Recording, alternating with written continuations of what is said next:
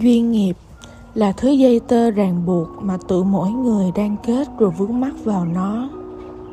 Cũng là hạt giống tự mỗi người vun trồng chăm bón rồi tự thu hái, tự ăn cho hết dù quả ngọt hay đắng.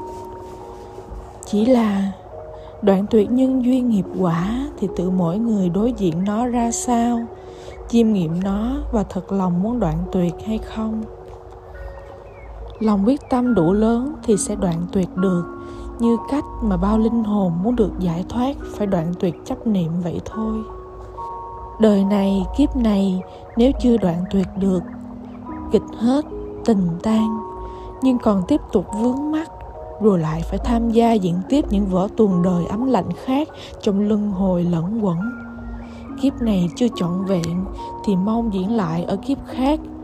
Cứ vậy cho tới khi tự thỏa mãn, tự thấy như vậy là đủ rồi, là chán ngán rồi thì sẽ thôi không diễn nữa. Tình thương như đá mỏi mòn, qua bao tuyệt vọng chẳng còn buồn trong. Bao giờ đến hạn thông dong, thân tâm vô chướng, hư không an nhàn.